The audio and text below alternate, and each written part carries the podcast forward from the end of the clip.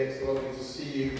I know you're studying the Sermon on the Mount over this time, and, uh, and obviously that's an incredible text to be studying. And, uh, and you're thinking about what it means to be a disciple. So he, uh, here's the passage, first of all. Um, so if you're following the, the, passage, Matthew 5, um, the Sermon on the Mount is between Matthew 5 and 7. Oh, thanks. And we're in Matthew 5, verse 17, just for a few verses. And this is Jesus speaking. He says, Do not think that I have come to abolish the law and the prophets. I have not come to abolish them, but to fulfill them. But truly I tell you, until heaven and earth disappear, not the smallest letter, not the least stroke of the pen, will by any means disappear from the law, until everything is accomplished. Therefore, anyone who sets aside one of the least of these commands and teaches others accordingly will be called the least in the kingdom of heaven. And whoever practices and teaches these commands will be called great in the kingdom of heaven.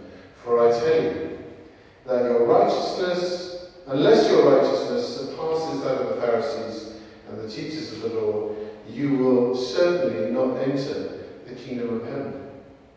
So, we've been thinking about what is a disciple. Maybe just for a moment, turn to the person next to you and say, So tell me, what is a disciple? Then we'll have a little bit of feedback, okay?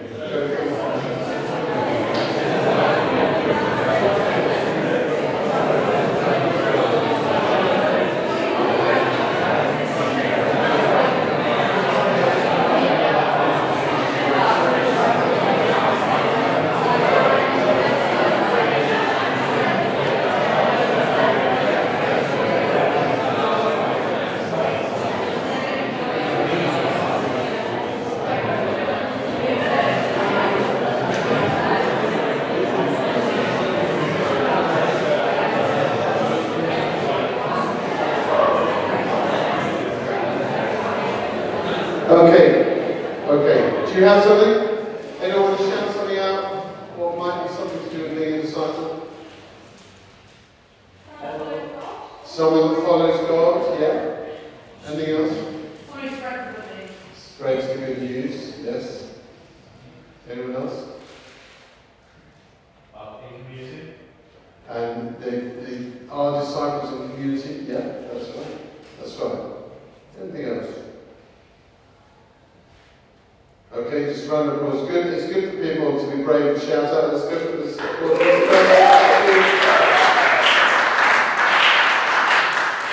So, you can be a Christian, you can be a friend of God, friend of Jesus, without necessarily being a disciple. Uh, because a disciple is quite a specific, intentional thing. So, uh, and what these guys have said is absolutely true. So, uh, I'll try and give you a definition because definitions really help. And the definition, a really a definition of a disciple is someone who is with Jesus, because Jesus went around calling people to him. So they're, they're with Jesus. They do what he says. So when Jesus teaches, they, they're predisposed to say, Yeah, I'm going to do that. Uh, so something like when Jesus teaches, love your enemies, they start to think about their enemies think about ways that they can love their enemy. So they do what he says, they do what he does as well, which is Jesus tells people about the kingdom of God, as, uh, as you were saying, you know, tell the good news, uh, you heal the sick, you cast out demons, those kinds of things. So you do what Jesus says, you do what he does. And if you are with Jesus and you do what he says and you do what he does, you will inevitably become like him. It just really will happen. And I would be really uh, pleased if you made your life God, become more like Jesus in his character, in his power, in his courage, uh, in all the aspects of his life, apart from saving the world, because you can't do that, because he's already done that. But apart from that, you look at Jesus and you think, I want to be with you, I want to do what you say, I want to do what you do. And as I do those three things, I am inevitably going to become like Jesus. Going to happen. Um, so that is the good news, that you can, you can become like Jesus. And so the Sermon on the Mount is the discipleship text. As you read chapters 5 to 7 of Matthew, it tells you what it means to live in the kingdom of God. And, and uh, as you follow Jesus and you do the things he says and do the things he does, you start to become like him. And you start, it starts to become natural to you as well, which is really crucial. And this particular passage, this little excerpt that we've got today, is a passage that helps us in our relationship with Scripture. Because Scripture was really important to Jesus. And it describes Jesus' relationship with Scripture and how he then lived his life according to Scripture. And that will have some impact for us if we wanted to do what Jesus says and does. Then Scripture is going to be really important to us as well. Here's a really obvious point to start with. Jesus did not read the New Testament for obvious reasons, because it was about him, written later. He did not read the New Testament. So when he talks about the Scriptures, although Jesus did, as the eternal Word, he did inspire the Scriptures. As a human being on the earth, he didn't read it. Jesus' Bible was what we call the Old Testament, the first half and a bit of Scripture. Um, the 39 books, which are sometimes called the Law and the Prophets, or sometimes called the Law, but also includes wisdom, literature, and history, and all kinds of other things.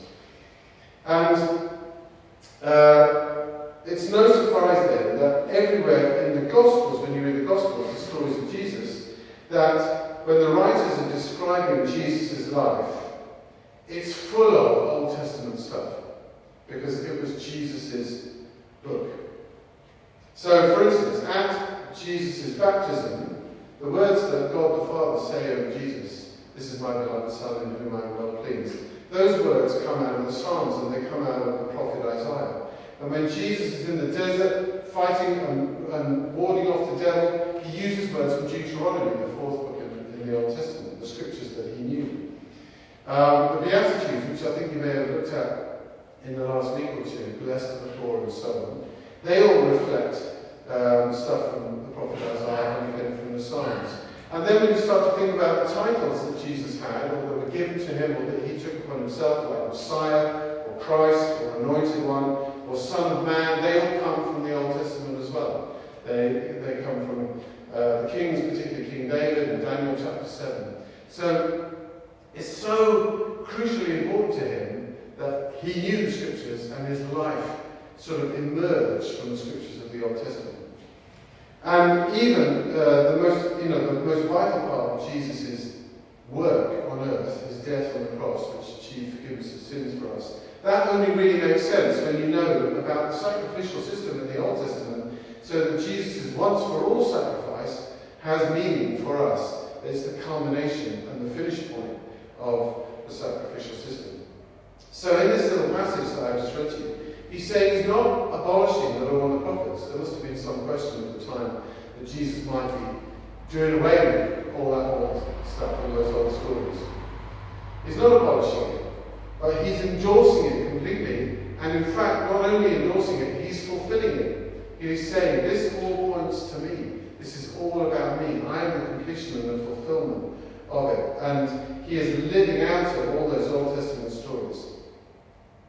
So if we, if we as followers of Jesus and would be disciples of Jesus, ignore the Old Testament, that we just do not read it, it's too hard, it's too long, it's too dull, whatever, then uh, we are not doing what Jesus did.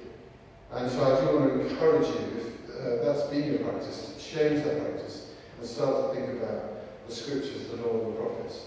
It can be a temptation just to leave that bit behind because it's hard. But hard things are often good. So here's just very briefly one or two ways in which we can look at the Old Testament, which may be of help to you.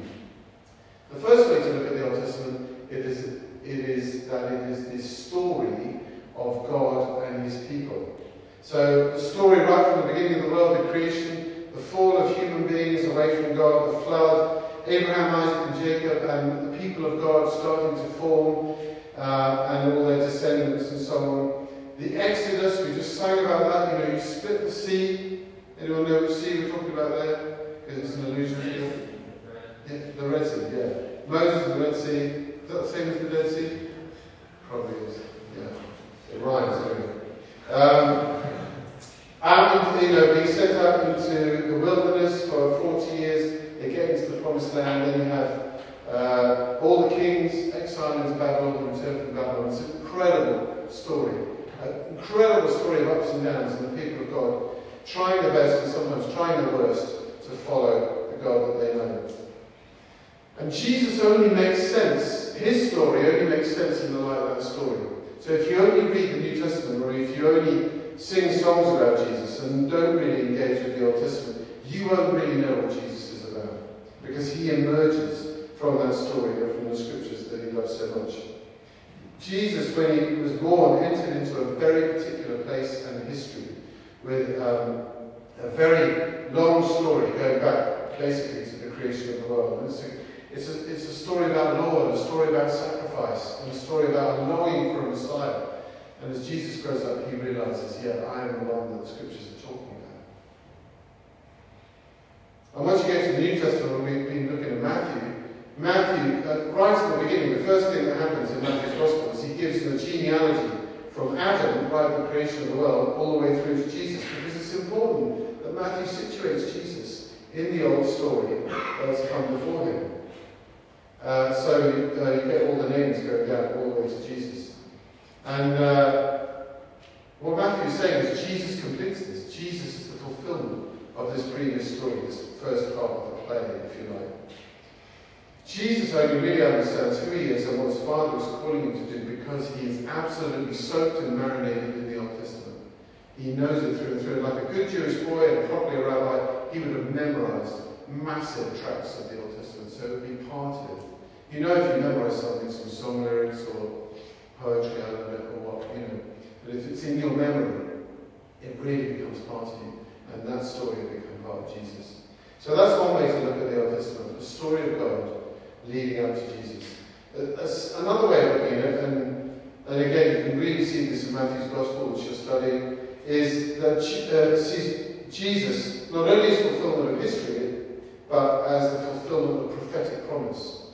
All these, all these prophets in the Old Testament are looking forward to something and someone coming who is going to uh, be absolutely pivotal for the whole of, the, of humankind.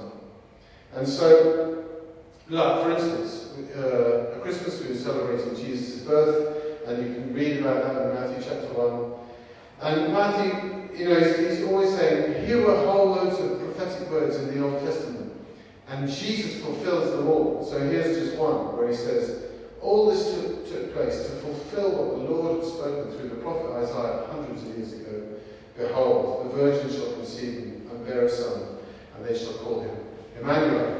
You might have heard that at Christmas time. But also, lots of different parts of Jesus' life.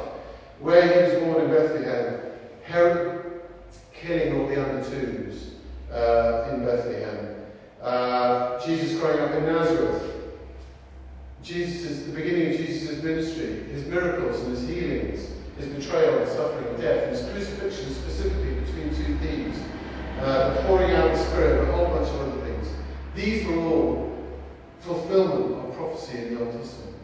People looked forward, and they and they, and uh, and then when they saw Jesus' life and they reflected on Jesus Jesus' life, they put two and two together. They saw the prophecies in the Old, and they saw the story of Jesus in the New. And in fact, uh, someone's counted up the number of prophecies that Jesus fulfilled in his life, and it comes to over 300 from the Old Testament. So, so it's the fulfillment of prophetic promise. And one other way I'll just talk, talk about, because Jesus specifically talks about it in this passage. In the Sermon on the Mount, it shows that Jesus fulfills the Old Testament by revealing the depth and the meaning and the richness of Old Testament law. So Old Testament law was given by God and uh, it told people how to live. The law showed how to live a life in response to gratitude to God. So the highest expression of the law is the Ten Commandments, starting with don't have any gods before me and ending up with don't murder, don't commit adultery, don't covet, and that kind of thing. And those law, the law was supposed to protect us from harm, was supposed to help us prosper and help us to reflect God's nature, so that as you lived according to the law, other people could see what God was like. And until the coming of Jesus, who is the greatest gift from God, the law was the most treasured possession, the, the most treasured gift that God had given human beings. Show people how to live. It was a beautiful expression of the beautiful mind of God about uh, how to live your life. And uh, if you remember in the New Testament, a very earnest young man comes to Jesus uh, and he wants to know what he should do to achieve eternal life. And essentially, Jesus says to him, keep the law. Keep the law. Do what's right. And uh, as Jesus says in the passage just here, those who keep God's law are seen as the greatest in the kingdom of God. But the trouble is, and you may have tried this, it's impossible to keep the law, to do what God wants, right, by simply trying to keep the law. That was the Pharisees' mistake. They just tried harder, they added more laws, added more rules, uh, and that just weighed people down. In the end, you do what God wants, and you, you, you keep the law by becoming the kind of person who keeps the law naturally. So you get internal change, which then um, changes your actions. And for that, you need the Holy Spirit. The Holy Spirit working in your life.